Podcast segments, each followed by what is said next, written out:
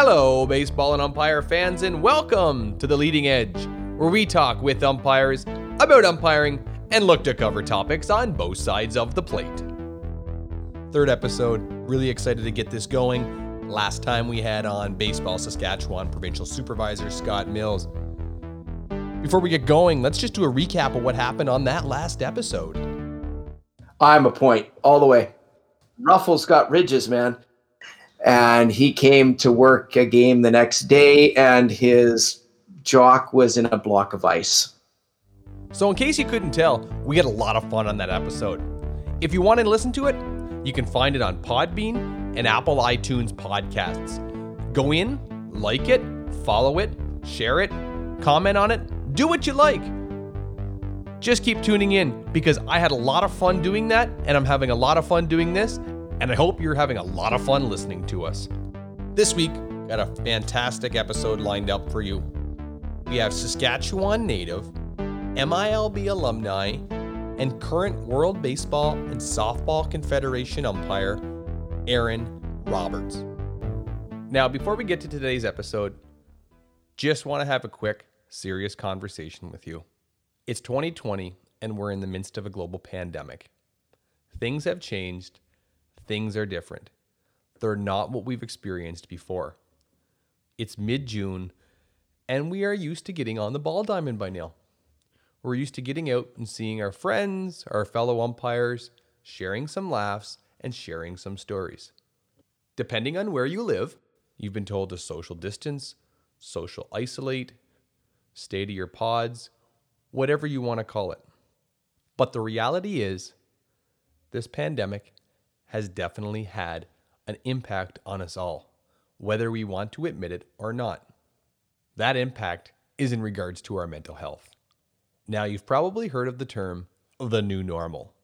Then, if we are going to start fresh and a new normal, let's put mental health and well being at the top of our list of priorities. It's no secret that mental health and well being is a priority, and it should be a priority. And as umpires, we're already fully aware of it. We've all heard podcasts before and guest speakers talk, especially professional umpires. There's always that question of how did you get to the next level? What makes you a better umpire or makes somebody a great umpire? And we've all heard situation handling. Well, situation handling is simply coping. How to cope in a stressful situation to get the correct outcome. Well, the equivalent to situation handling in life is how we cope with our own mental health. One way that I've tried to cope throughout this pandemic has been to start this podcast. I've been using it as an avenue to reach out to my friends, share some stories, and share some laughs. Now, I know I've been very fortunate through these times, and I've had some good people to reach out to, lean on, and have some great discussions with. And I want to thank everyone who has lent me their ear. But I also want you to know as a listener don't be ashamed to reach out if you have to. Don't be ashamed to ask for help and my request is please don't judge people who do. Now, if you don't know who you could talk to, let's start with this. In Canada, we have a number. It's called the Kids Help Phone, and it's not only for kids. And just so you know, it's a 1 800 number that consists of trained professional counselors to help guide and refer you to services that might be available. So if you need somebody to talk to, don't be ashamed. Give them a call. Their number is 1 800 668 6868. That number again is 1 800 668 6868. Now, if you prefer to text, they have an option. Text wellness, W E L L N E S S, to 741 741. That number again is 741 741. And if you ever get to the point where you feel your personal safety or well being is at risk, please do not hesitate and call 911 or go to your local emergency room. Do not be ashamed and do not be scared to reach out for help. There are trained professionals who are out there willing to listen and willing to help. Please remember, you are not alone. Thank you, everyone, for giving me the opportunity to speak about something that is close to my heart. Now it's time for the reason why you're here. today's episode, of course. Now, to say I'm excited would be an understatement, so I'm ready to get this episode going. So, without further ado, weighing in at 156 pounds soaking wet, a brand new homeowner, and a guy that spends 45 minutes combing his hair every day, Aaron Roberts. Aaron, welcome to the leading edge.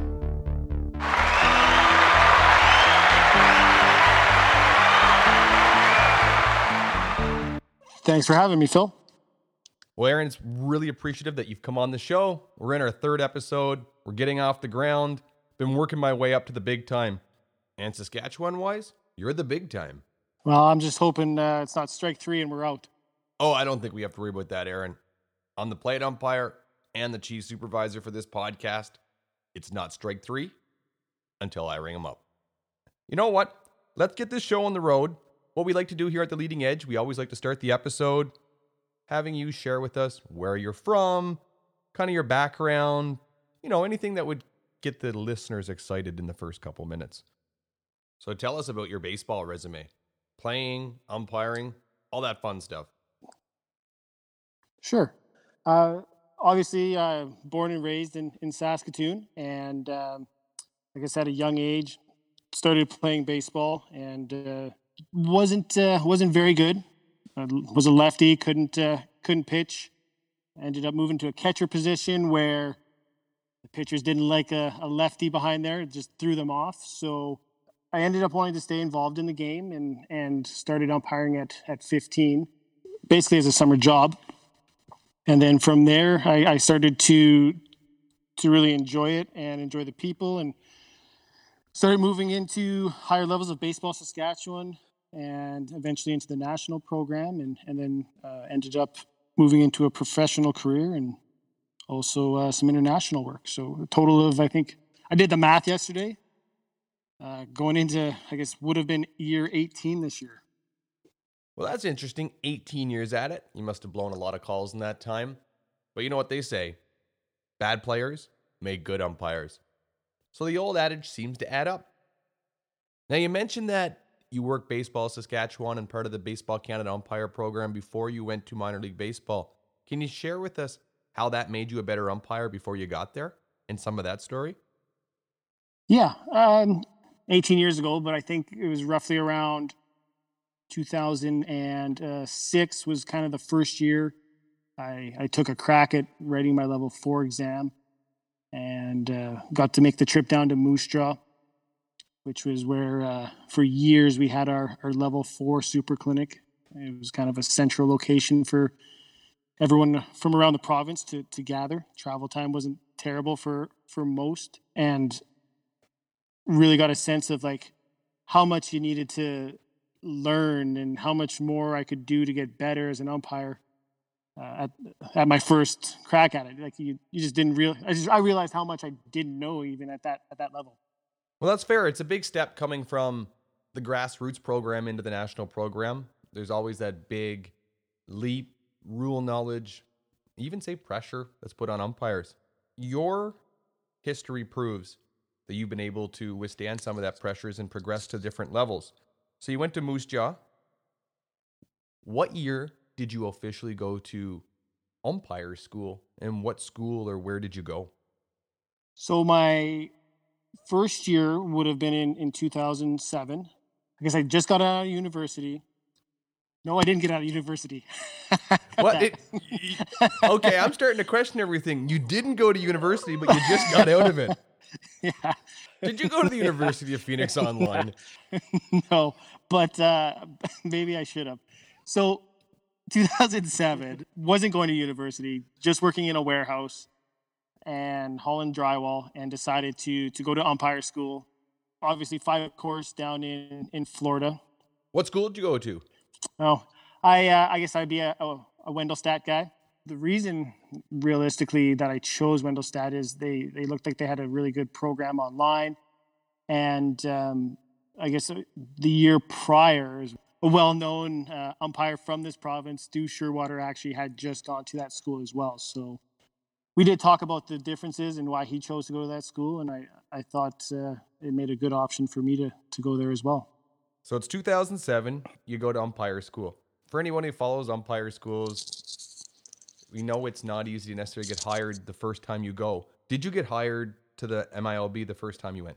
No, I didn't. And so class ranges on any given year to, to be about 100, 120 students. They take the top 25 students. And in 2017, I was wasn't quite ready, I guess you could say, or I wasn't, uh, I wasn't, I was kind of on the bubble of the 25. And so when they, they sat me down, they sat, sit everyone down and kind of give you a debrief on how your, your five weeks went.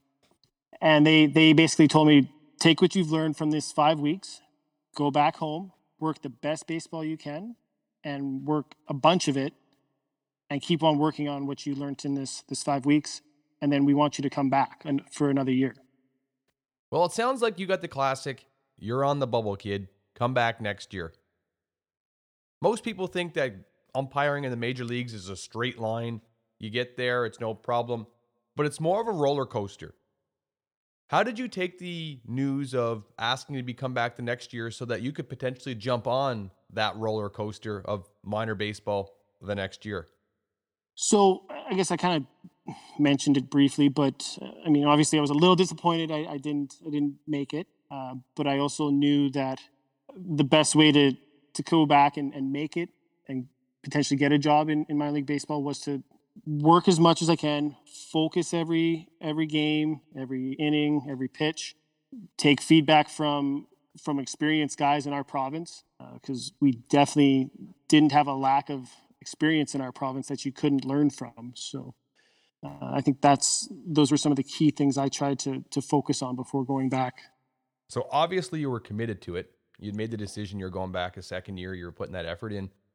What type of baseball locally here in the province did you work during that time?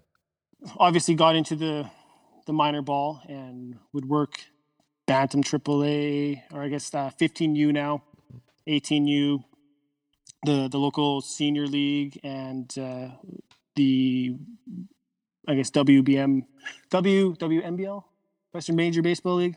Yeah. I guess the now the now baseball Western Canadian Baseball League. The name changes. Yeah, the name. The name's changed name a couple times. For a quick quick synopsis, the WCBL, Western Canadian Baseball League that's out here in Western Canada, is a summer collegiate baseball league. Listening to you, I think it's really interesting that you have said you came back and worked 15U AAA to apply what you learned at professional baseball umpire school. If this if this is a message for everyone listening, it's to take every pitch in every league you do seriously because you don't know where that's going to get you. Yeah, and just to, to speak to that a bit, um, it doesn't matter if you're on a, a 90 a 90 foot diamond or I, I can't remember what 15U is, but it's a little smaller. The, the, mechanics, the mechanics, the are the same. The the footwork's still the same. You can still get better on any size diamond. There you have it, folks. You can still get better on any size diamond. You go back to Wendelstedt. Yeah, went back uh, the next year. Didn't even blink an eye. Just felt like I had good momentum and wanted to keep keep rolling with that. We know you got into MILB or minor league baseball as they call it. Let's go from there. What leagues did you work there? So I guess 2018, we I guess you start off going to an evaluation camp, and the evaluation camp consists of 25 from Harry's and then uh, 25 from at the time would have been the Jim Evans Academy. And uh, so you go through a two week course there. Uh, the the supervisors or your your bosses are there watching you, evaluating you, and then after those two weeks, they give out assignments, and based of uh, how many job openings there are. So right after getting hired there, I uh, I got put into the Gulf Coast League. Where is that? Florida. Florida. Hot Florida. Hot Florida. Never know when you're going to get a a 12 o'clock rain delay. the Gulf Coast League, is that an entry league or is it more advanced? So the Gulf Coast League would be a, I guess, rookie ball, one of the two rookie ball leagues. The other one's being in Arizona. And you're you're basically working out of the spring training facilities, camps or their back backfield ballparks. The major league affiliates camps. Yes. Okay. Yes. Uh, so it's a very, very developmental league. Players, coaches, Right. umpires are all really new to, to professional baseball. and it's from my readings of it, it's a lot of midday games, isn't it? With no spectators, very little atmosphere. It's simply baseball at its purest, just baseball. Just, just baseball. A lot of uh, extra players charting stats and video taking and lots of learning uh, is basically what it comes down to. 12 o'clock games, which, you know, those could be rough in Florida in the middle of the summer and Arizona definitely gets hot. So, um, but overall, you're there to, there to learn. Putting your dues in. So you work Mhm. the, you work the Gulf Coast League. Where do you go to next? So I was fortunate. I worked in the Gulf Coast League for about two weeks. Oh, I- all that work in Moose Jaw got you out of there some quick. They knew you came straight from Moose Jaw and were like two weeks max in the Gulf Coast League. This guy's going somewhere. Yeah, I, I, I don't know how uh, how I managed to squeeze that out, but um, may, I mean maybe working some higher level ball um, helped me helped me I guess rank out a little better from the evaluation camp, and uh, so I got to I got to move into the Northwest League after two weeks and uh, start working in front of uh, some some real crowds. So you go from southeastern United States all the way up now into northwestern United States and a little bit closer to home Yeah, and into Vancouver because Vancouver has a minor affiliate or did at one time, didn't they? Yes, yeah, the the Canadians, uh, they're they're actually still uh, still up there, still I think trucking along pretty good. So And just for all you Blue Jays fans, they are an affiliate. yep, yep, Blue Jays affiliate for sure. Well, just so you know, you're not the only one with minor league baseball experience. I've umpired former Vancouver Canadian Andrew Case when he played 15 and 18U baseball. Okay, Aaron, back to you. Sorry, I took the spotlight. You were talking. You worked the Northwest League. Do you have a favorite town from that league? Oh, absolutely.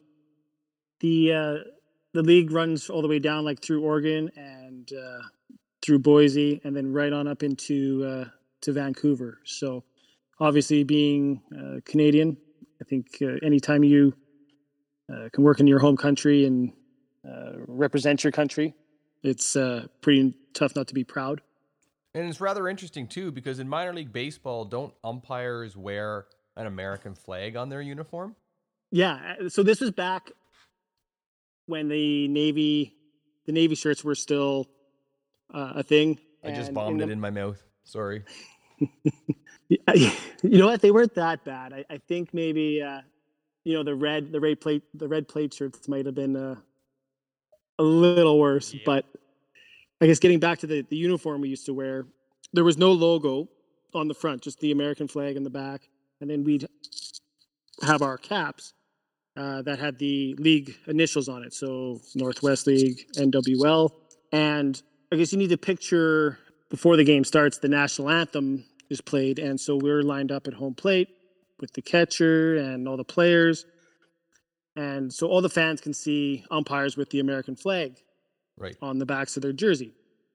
And I think up in Vancouver, the GM must have been maybe catching some flack from maybe the fans or asking questions like, why why are they wearing American flags? Why like they're working in Canada. Why not have a Canadian flag? We're proud of our Canadian heritage up here, people. Yeah. And so the I it just so happened to be I think the first time I got up into Vancouver, the GM had come in and said, "Hey, here's some flags because we would check in with the GM before the series starts. He's like, "Here's some Canadian flags. We have a tailor set up for you. Can you please go get these put on before uh, before the start of the series? All the umpires are going to wear these this year." I, they got approval from the league president to do it, and so uh, definitely remember coming out uh, for game one, year one of professional baseball, and hearing the uh, Canadian national anthem playing. Just put the maple leaf on the back. It's pretty tough not to like almost start shedding a tear. It was uh, it was a pretty memorable moment. Well, you're a pretty emotional guy, so I can see that. So you're in the Northwest League. Where do you move to after that? So I finished 2009 in in the Northwest, and then I uh, come back in 2010 and go to the South Atlantic League, which is now a, a full season uh, A ball, so 140 games in a in a year versus 70 in short season Northwest League. You worked 140 games in one season. That's just the regular season too. That Spring is tr- 100 games more than I want to do. Good for you. You deserve a participation ribbon. Uh, it's a lot, it, and especially in a two umpire system, you get a lot of uh, experience working the plate. Two man system just becomes like natural. Like So you don't even have to. You don't even have to think about it. You get a lot of opportunities to miss that low outside strike. Is that what you're saying? Absolutely, lots lots of opportunities to miss it, and lots of opportunities to uh, Redeem yourself. to redeem yourself. Yeah, So 2010, you're in the South Atlantic League. How was it? it was great.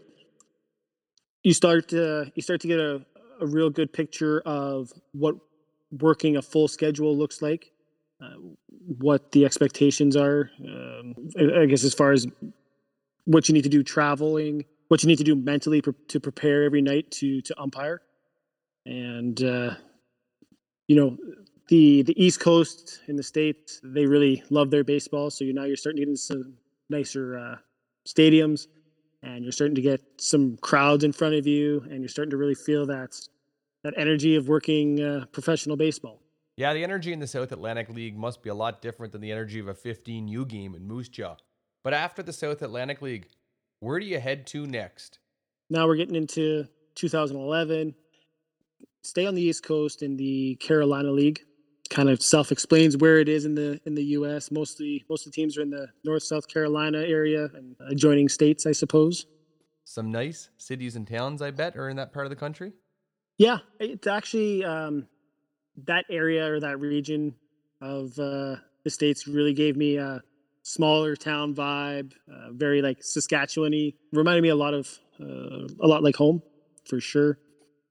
I actually, I actually always say like if I was uh, if I was gonna live anywhere, I think I that might be one of the top spots I would I would choose in the states, just because uh, you're still close to lots of big towns, and it's like you still get the small town uh, vibes, I guess. Excellent. Do you have a favorite town then from that whole experience? Uh, that league had a lot of good towns. Um, Greenville, South Carolina was a was a really cool place to work. It was a uh, a Red Sox affiliate. Boo. Uh, yeah, but uh, we we got to stay down downtown in the hotel. Uh, you could walk to the park, and it uh, it was actually a new park at the time, and they had uh, built it downtown, and it was a mini uh, a mini Fenway Park. It's pretty interesting they have a mini Fenway Park because Fenway Park is already a mini field within Major League Baseball. Now, besides from the field, one of the things I picked up on that you said is that you stayed in a hotel. I always thought umpiring in the minor leagues was about living the motel lifestyle. Can you fill us in about that? You know, we uh, we stayed in less of them for sure. Um, we actually were fortunate enough to negotiate into our our contract. I think the year before that we we basically had to be set up in in hotels with interior entrances. So the old shady motels and that were were becoming a thing of the thing of the past. Well, that's fancy. Who would have thought interior entrances would have been a luxury? So, after the Carolina leagues, where do you head next? So the next uh, league is 2012, and I moved all the way across the the country to the California League, which would be I can't remember if it's eight, ten teams now, but all in California. Um, and still surprisingly, you get you get some long drives. You don't realize how big the state is until uh, you got to go from Northern California down to down to LA. Yeah, California's huge. It is doesn't get the respect I think it deserves. And when you see it in majors, you get San Francisco and Oakland up there in the north, and then you get into LA and San Diego. It's vast because I think San Diego to San Francisco is something like 800 kilometers. Not to mention the traffic can be terrible too. Add that to your driving time. It's not like cruising down Idylwyld or East Street there in Saskatoon. No, and after 15 minutes, I get I get grouchy sitting in traffic. Okay, so you do the California League. Do you go anywhere after that? No, so 2012 and the the California League. I actually so entering into my fifth year, I uh, only worked half the season that year, and uh, actually retired at the at the All Star break. So you make the decision to retire. Let's look at it as a whole. What was your favorite town or experience throughout your whole minor league career? Well, I've already mentioned a couple. Uh, you know, Vancouver, Greenville. I was told my favorite city was Lynchburg, uh, uh, Virginia. How do you get told it's your favorite city? uh, that actually would be because uh, uh, my wife, the wifey, yeah, that's where I met her. Was in uh, was in Lynchburg. She was uh, actually part of the sales team uh, at the hotel that got the contract to to have the umpires stay there when we were in Lynchburg working. So the love of baseball brought you to the states to umpire minor league baseball, and you bring your love back to Canada. That's awesome. Isn't that what baseball is all about? Love people. Yeah, abs- absolutely. Fantastic. Now you spent multiple years in minor league baseball. Do you remember any of the players who might be in the MLB right now that you came up with? I'm sure there's a ton of them, uh, but to be honest, I I just never paid a lot of attention to names on the cards.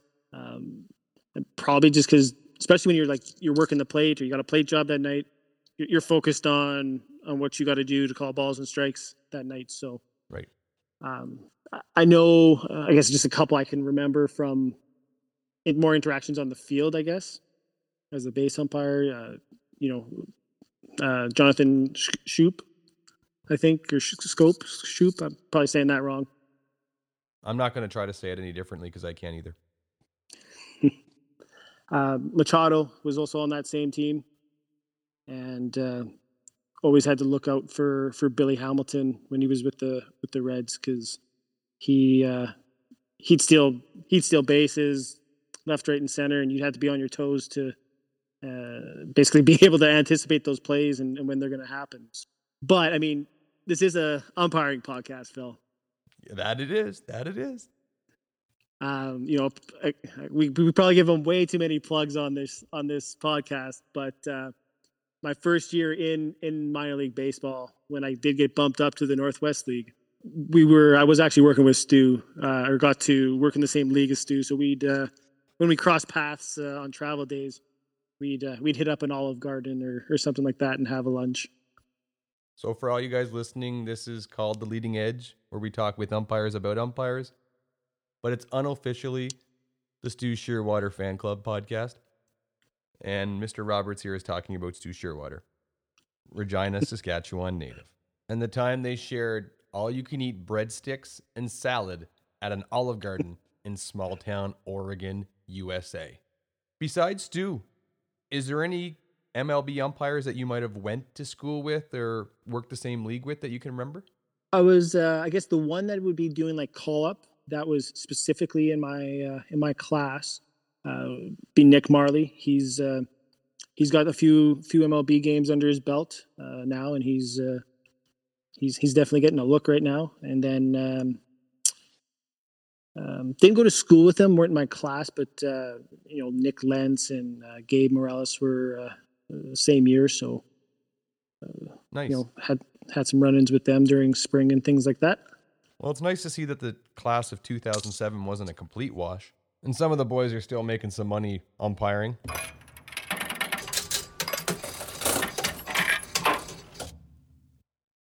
Now, you say you retire at the All Star break in 2013, right? Correct. Yep. Okay, so you come home.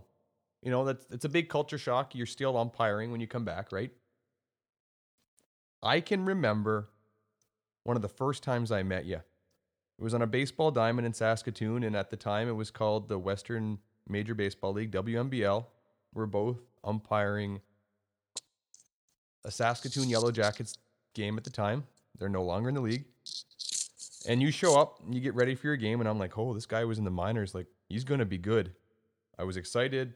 I'm new to Saskatchewan, so I'm getting to it. I remember going out to the game, and I think we're in the third inning. You're on the dish, and I'm working first base in a three umpire system. And start coach starts beaking, and I'm laughing because I'm like, this is going to be interesting. And I'm new to this league and I'm not trying to get involved with anything. I'm just trying to get my feet wet. Oh no. Oh, oh yeah. no. Oh, yeah. I know where you're going with this. Oh yeah, I'm gonna go there. I'm gonna tell this story. So we're we're doing this game, and all of a sudden, out of the nowhere, I hear from the dugout in a real high pitched voice, "You're brutal. You're never going anywhere." Now there was a few more obscenities that came out of the dugout, but this is a PG-ish show, so we'll keep it that way. Being new to the league, all I can remember is thinking, wow, they have high expectations of their umpires in this league. If they have a recent minor league retiree who's brutal by the third inning. Now, Aaron, can you remember that game at all? I, I can't remember the the exact circumstances. Um, You missed that low outside corner pitch. We've already Well- talked about it. Trevor Jury, but if he ever listens to this podcast, he'd he'd get the reference. It's it was those were strikes in in a ball. So so obviously, I think like you said, third inning, and uh, kind of getting settled in and adjusted to to the league. I don't know. Maybe I might have been a little tight. I guess probably. I I don't know what. Uh, yeah, I don't know. That's probably what was happening. The etiquette like threw me off real bad. Uh, just the the interaction and how it like happened so quick. And um I remember him, yeah, shouting "You're brutal" or whatever from the top of the dugout. And then we just stared at each other for what felt like five minutes. Yeah. And um, then we, uh, he obviously just wasn't going to leave it alone, so I just ejected him. Yeah, you biffed him. That's for sure. he comes flying out of the dugout, and I can remember this. He, coach's name at the time, for all you listening, was Bryn Biancalana. If you worked the Western League for any amount of time at that time, you definitely knew him. His claim to fame is his father, Buddy Biancalana, won the World Series back in 85 with the Royals and became a guest on the David Letterman show after David Letterman compared Buddy's hits to that of Pete Rose, who at the time was chasing 4,000 hits. So there was a Buddy Biancalana counter. But let's get going. You biff him, he comes flying out of the dugout, and you guys go face to face. And I remember being new to this and thinking, this guy can handle it himself. I'm going to leave him alone. Well, thanks, thanks for that, Phil. Thanks for uh, Wait, just you know hanging me out to dry. hey, I have no problem taking credit when somebody else does the work, and I'll let everyone else do their own thing when it's time.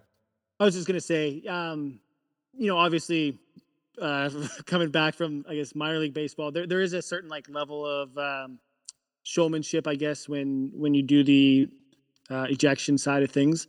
Uh, so like the argument that part there didn't obviously bother me. In that, There was but, nine uh, fans at this game.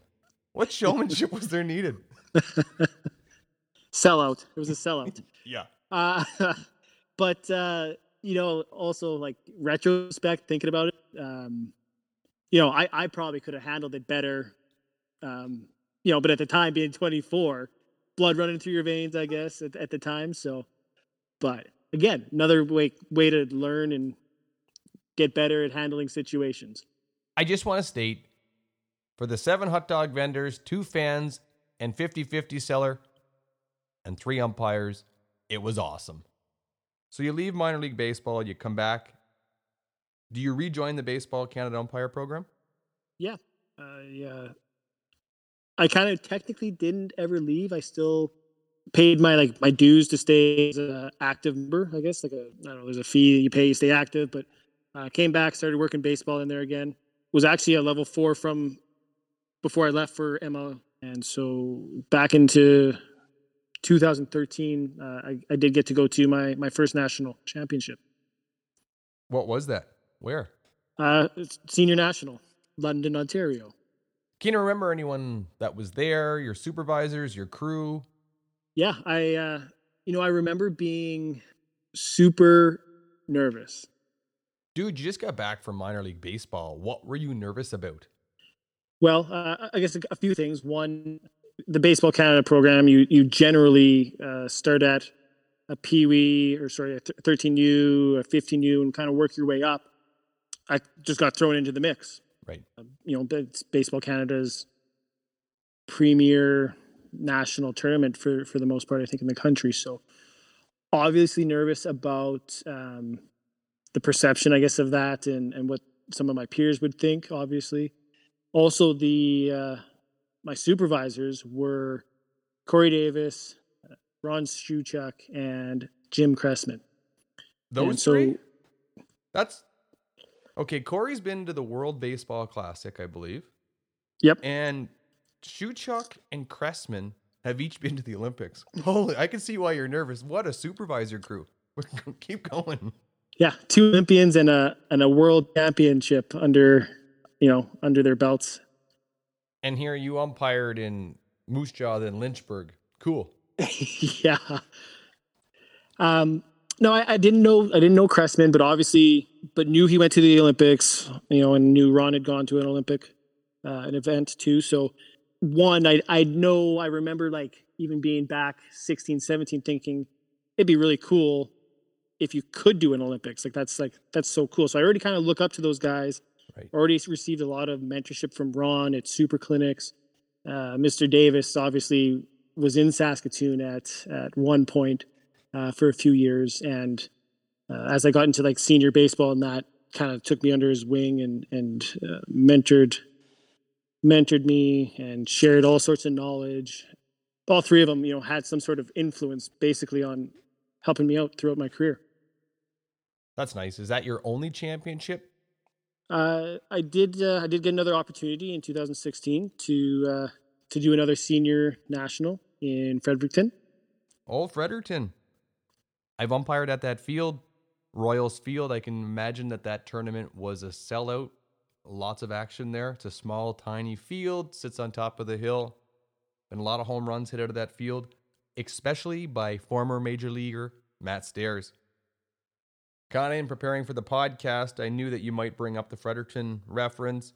At this time, I want to say hi to a fellow umpire from New Brunswick who didn't umpire at that tournament but worked in another capacity as the official scorer by the name of Don Esty. You know what, Don? I want to say hi, but I can't say hi to Don without saying hi to his wife, Helen. Two big baseball supporters in New Brunswick.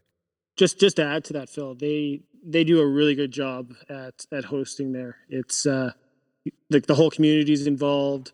Definitely, like you get a, like a you get a minor league feel there when uh, when you're working there and the hometown's playing.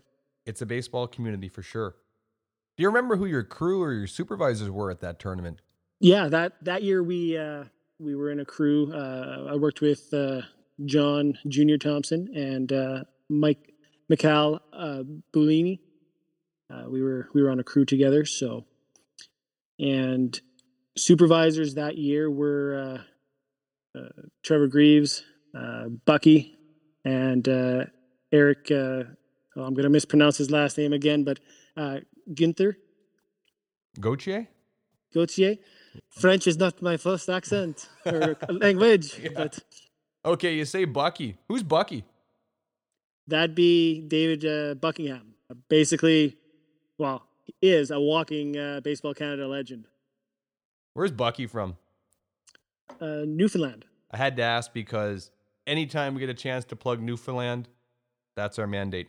So you go to Fredericton, you're working the national championship. What do you remember most about that tournament? Obviously, the guys we worked with. Um, you know, our, we had a really good crew. Uh, we got along well, and you know, went and had dinners together. And uh, even at the end of the tournament, I remember, like maybe for a couple exceptions, of guys that her- had early flights, um, we all ended up in telling stories, having a couple pops, and just genuinely like genuinely hanging out with everyone and enjoying uh, enjoying the time we had. You know. Fair. That is a fantastic.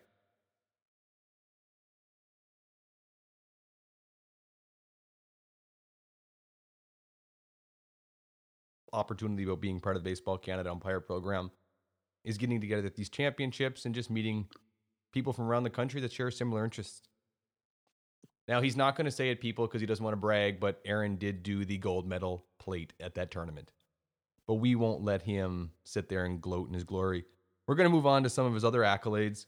You go to T12 because we know that you work World Baseball, softball games now. So the pathway in Canada is to go through the T12 program these days. You get your first WBSC assignment.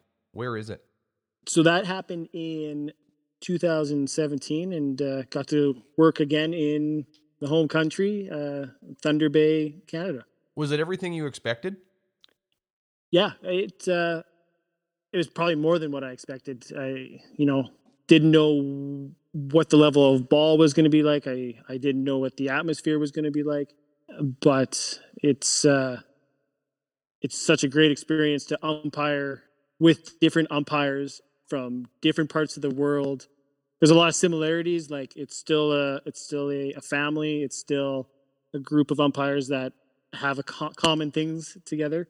But then you throw in the uh, the wrench of like some language barriers, and uh, it just makes it a super unique experience. So you go to that tournament. Were there any other Canadian umpires there? Yeah, there was uh, quite a few of us actually. Um, man, I hope I hope I don't miss anybody, but like you know, there was obviously Elmer, Trevor from from Saskatchewan, myself, Rob Allen uh, was on there. We had Darren Scott, uh, Chris Wilhelm was there, uh, Higgins, uh, Andrew Higgins out of uh, Alberta. Yeah, I think Winnipeg? he's there now. Yeah. He was yeah he was there as a supervisor. So yeah, a lot of good opportunities for for Saskatchewan umpires and and Canadian umpires at that tournament. Post show edit. He forgot to mention Keith McConkey was also there representing Canada. Now back to the show. Highlight of that tournament? again, I, I you know it's it always comes back to like interacting with with the the umpires and, and the people for you know is always what you remember. Um, I guess also got to work uh, work second base at the gold medal game, which was which was a lot of fun. Place was packed. Uh, good, really good environment in Thunder Bay for for baseball. Now I'll tell you, I really enjoyed watching that tournament. That was one of the first tournaments that were available regularly on YouTube. And I was on parental leave at the time, so I got to spend most of my days evaluating you just like Higgins did. I was probably tougher. But it was a really great tournament to watch and good time of year to watch it too. I remember coming in coming into the locker room and probably be a, a text from Phil waiting there, being like, "Yeah, you missed that. You missed that low outside pitch again." I'm starting to see a pattern. so that's not your only WBSC resume. What else do you got there? Uh, after that, actually, uh, this is the most recent event, I guess. In 2019, I was uh, selected to go work Premier 12, the international world championship for for baseball and for WBSC. You got something special here. Where were you sent? So this is a it's a really unique tournament, um, and it's it's literally a a global tournament. So the tournament started in three pools uh, in Mexico, uh, Chinese Taipei, and Japan. So they started me off in Pool A in Guadalajara, Mexico. So you go to Mexico for a little bit. How many games do you do there? Uh, so we worked roughly, uh, I think there was a total of six or seven games in that pool, and after that we had a few days off, which was uh, which was needed because we had a, a long flight um, after that pool was completed over to to Japan. Mexico to Japan.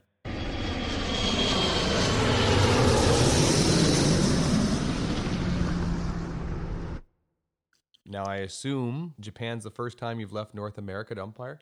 Yep, absolutely. Uh, first first experience out of North America. It's a different different experience. How was it different? So we were actually in in Tokyo, and uh, the majority of the games took place in in the Tokyo Dome. So first of all, I guess forty thousand people in in the stadium. Uh, whenever Japan's there, they they they have like a party there. The game's like a party. The atmosphere is just nonstop cheering, and and when the offensive team or when Japan's up to bat, they have songs uh, that they they sing for each batter, and it's um, it's loud in there. You can hear the vibrations in the stadium. Just totally different than I think what you're used to seeing in uh, North American environment. Because the Tokyo Dome is really Yankee Stadium to Japanese ball players. Yeah, and they're they're super passionate about their baseball. They follow it. It's baseball. It's a sport. How can you not Yeah. love the game? Now it's 2019. You're at this tournament. Technology is definitely improved over the years. I got a screenshot. We're going to try to put it in the comments. you got challenged. Yeah. What was it like to be challenged? Because I bet you didn't expect that when you were umpiring all those years ago in Moose Jaw, did you? Uh, no, and uh, it's I don't even know how you prepare for it. But yeah, had to play at uh, second base where really weird situation. Runner from first tags up and decides on a fly ball decides to go for second, and wasn't really thinking about replay, but just relying on my my instincts and my training and. Uh, saw saw the guy kind of pull his hand back and swim the tag and, and, and get in there and call safe. I can just remember instantly being like, I knew what I saw, but then right away the thought popped into my head, they're going to challenge that. Tough to describe it, um, but I think no matter what, I think you, just like a little bit of doubt kind of pops into your head whenever someone challenges the call. And um, luckily, I, I, I won that challenge.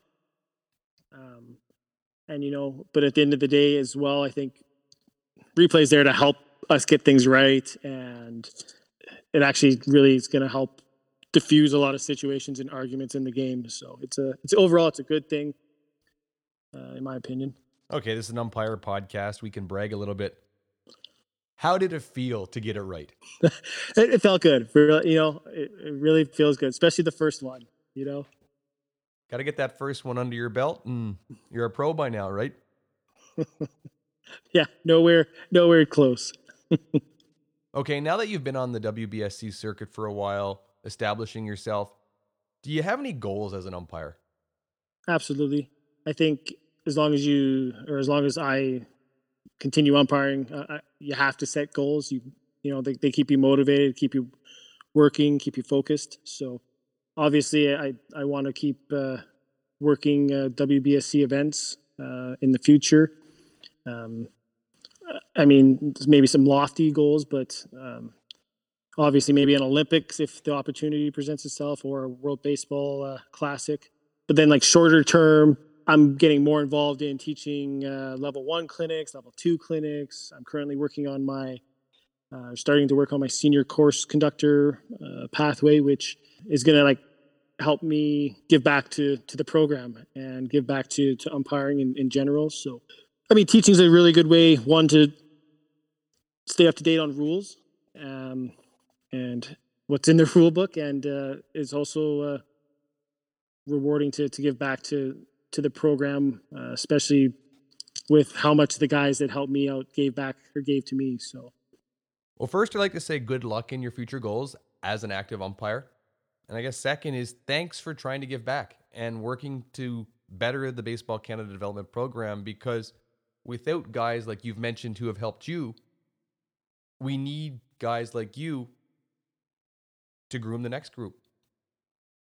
It's cyclical, it's generational, it's about passing down that knowledge. So, thank you very much for looking to get involved. Now, this ties in really nicely with the next section of the show that we like to do here on the leading edge. It's called Local Legends. Do you have a local legend that you want to thank, send a shout out to, or just share a quick story about? Uh, could it could it be local legends? Sure. Potentially. The more the merrier. Um, you know, I uh, I think just Saskatchewan in general has a uh, has a strong base of senior umpires that always wanted to give back to the program. And it started before I even was an umpire. Uh, you always heard stories about like the Len Bells, the Ed Bryants, the Lou Slotsvies. Those guys trained, uh, you know, a generation that helped mentor me. Um, but they specifically you know, Paul Kobiela and and Lou were there like year one, uh, telling me to turn my hat around, put it on forwards. You were a backwards hat wearer. Game one, uh, yeah, old Easton hat on backwards. um, you know, so those guys helped me a lot on early on, and uh, then I got into some mid-level uh, minor baseball in Saskatoon, and like uh, Colin Spence uh, definitely was somebody who uh, would always give you an opportunity to work the next level of baseball. You knew he was there to to help you when when you made a mistake, not if, but when, because he'd put you into, um, you know, 18U Western Canadian League uh, Western baseball when you're 16, 17 years old. um, and then, um, you know, as I got into the national program, uh, Dave, Corey Davis, again, like I mentioned earlier, was uh, a big help in, in my development as well. So you named six or seven guys, but none of them could help you with the low outside corner. S- still working on that one. Umpiring, it's always about improving. You're only as good as the last missed call. Now, Aaron, we're going to go into the next section of the show. We're almost done, but one of the sections people like listening to is 10 questions, okay? I'm going to ask you 10 questions, and I just really want you to rattle off the first answer that comes to mind. If I like your answer and agree with it, you're going to hear a it's a boxing bell. And if I'm whatever with it, an old car horn, okay? So you ready to get this going? I'm uh, I'm ready to get this rolling. Hopefully, it doesn't turn into a lengthy debate. Really only depends if I don't like your answers. Okay, you're working the bases. Do you wear high top or low top shoes? Always, always been a low cut. I'm a high top. I don't know why, but I don't agree with you. I think maybe as I get older, I might need the ankle support, so I might maybe try a pair out in the future. You're an ankle skater, so shouldn't you need shouldn't you need high top shoes too? so you're about to board a plane, okay? Are you picking Air Canada or WestJet? WestJet. Yeah, we like WestJet. I like WestJet Plus. I'm not gonna lie to you. That's how I get to go on my vacation. Is my points. All about the points. You've been offered a concert, okay? Now I love listening to a piano, especially live. Are you picking an Elton John concert or a Billy Joel concert? Elton John. Now, Billy didn't start the fire, but Elton will always be a rocket man. Reach in your pocket. Do you have an iPhone or an Android? iPhone. He's such a millennial. But I, I wouldn't I wouldn't know what to do with with anything else. I'd be lost. it's plug and play. It's awesome. You've ordered a big plate of french fries, okay? If you haven't noticed, I like food and I like umpiring, so I try to mix the two together as much as I can. But back to it, you've ordered a big plate of french fries. You get ketchup. Do you dip your fries in the ketchup or do you slather the ketchup all over the fries? There's a mountain, a mountain of ketchup in the corner, and I dunk it. Your new nickname should be the Big Dipper. You're watching movies. Are you picking Chuck Norris or Jackie Chan? Jackie Chan. Too many games, the Tokyo Dome. Chuck Norris, man. The guy is invincible.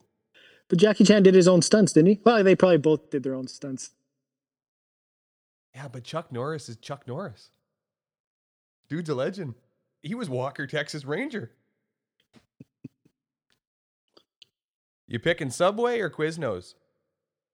Oh, Subway, for sure. I don't have a Quiznos out here where I live in the rural part of the world, but all you can dabble in honey mustard is exciting. So, but I settle for Subway if I had to. You're working the plate. Do you wear sunglasses or no sunglasses on a nice day? No sunglasses. Where's the style? You need style points. I, I have a hard enough time with that low outside pitch. I, I just can't have anything obstructing my view. Well, I thought you'd get a prescription pair or something. Uh, I need a better uh, a better healthcare plan probably to get those covered. they didn't have that in the minors th- th- those days, right? Minimal. Outside of Stu, who is your favorite MLB umpire? Feel Ooh. free to say Jim Wolf. I love that guy. Maybe I'll have to say Mark Wegner. Maybe. It's a personal preference. I can't rag on you, but if you would have said Jim Wolf, I would have hit the button a second time. Guy's Yeah, I- guns are huge. Yeah, I know. I think uh, Wa- Wegner. I think it just like was. I don't know. I just like I like the way he looked behind the plate. You know, I kind of wanted to try and emulate that. Sometimes is what I kind of went for. He's your guy. Nothing I can Yeah. say. I can't take it away from you. He's your man. I heard you built a new house. True or false? Did you have to expand on a closet before you even moved in. True. Definitely true. Like, how do you build a house and need to expand the closet before you even move in? Stylish family here uh, the Roberts household, I guess. Okay, we're doing this over Google Meets people, and he's sitting in the closet right now. I am just, I'm impressed with the amount of clothes that this guy has. If you're cold, give Roberts a call up. He'll FedEx you a sweater. or, or looking at some of it, most of it looks like cardigans. Okay, that's 10 questions, but I got one more question that I was kind of sharing and wasn't really going to ask, but I'm going to ask it anyways. You go to Premier 12, you're a Right. Canadian. Your background probably involves some type of hockey, am I correct? I uh, I yep played hockey all the way through to to through high school. Okay, so you have a hockey background. Were you a goalie? Actually, defenseman. Defenseman. So you've probably been deked out once or twice in your life. Guys may have gotten around once in a while. Yeah. Is it true that you got deked out at the World Premier 12 tournament by a catcher? Well, I don't know if I'd call it deked out. Um, you know, I, I tried to keep uh, keep my hips square and tried to you know steer him off into the boards to the corner. So, being your number one fan, we're sitting back here in Canada, 16 or 17 hours ahead or behind, I don't know, and we're watching the game, and the catcher somehow takes off for the backstop, and the announcers go, Something's going on down there between the catcher and the umpire, Aaron Roberts from Canada. And you got this big grin on your face like you just ripped a big stinky fart. Do you remember that situation? Yeah, I, I I can't remember who was on base or how many outs and stuff. It's not Um, important. What was going on? It was like a routine uh, foul ball, and the catcher and I both read it as potentially catchable in foul territory. The catcher realized that it was out of play before I did, and just going off of my training, you're always taught to like watch the catcher, watch the catcher, and pivot. And so he decided to have a little bit of fun with me uh, long after the ball was out of play, and just kept running me back to the almost to the to their dugout pretending like he was going to go catch the ball and then by time i by time i clued into what was happening i was practically in the uh, the on deck circle so um, we had a good uh, a good chuckle about that getting back to to the plate to to get the game going again it really looked like you were having a lot of fun. Big smile on your face. I think that's why we all do it. Doesn't matter what level you work, that 15U all the way up to Premier 12, you need to enjoy what you're doing. For anybody who wants to see that clip, we will post a link and the timestamp to it in the show description. So go in, comment, like it, you know, all that fun stuff that you can do on social media these days. Well, Aaron, that pretty much wraps up our show today. I want to thank you for coming on and sharing with us your experience as a minor league, Baseball Canada, and World Baseball Confederation and softball umpire. Also, want to thank you for sharing some of your dreams and aspirations of the future. Is there anyone before you go that you'd like to send a shout out to? uh, just to say thanks for for having me this is uh, you obviously put a lot of work into into getting this put together and uh, i think some of the the umpires out there are enjoying this especially when uh, some of us are stuck at home so thanks for having me That concludes this episode of The Leading Edge, where we talk with umpires about umpiring and look to cover topics on both sides of the plate. Join us on the next episode, where we bring on Sean Wetherill and Brad Johnston, my 2019 Baseball Canada Championship crew, where we talk about what it's like to umpire a national championship from a crew perspective. But before you go, I would like to leave you with this. It doesn't matter how well the catcher frames the low outside pitch. Sometimes you're just naturally prone to miss it. Take care, everybody, and stay safe.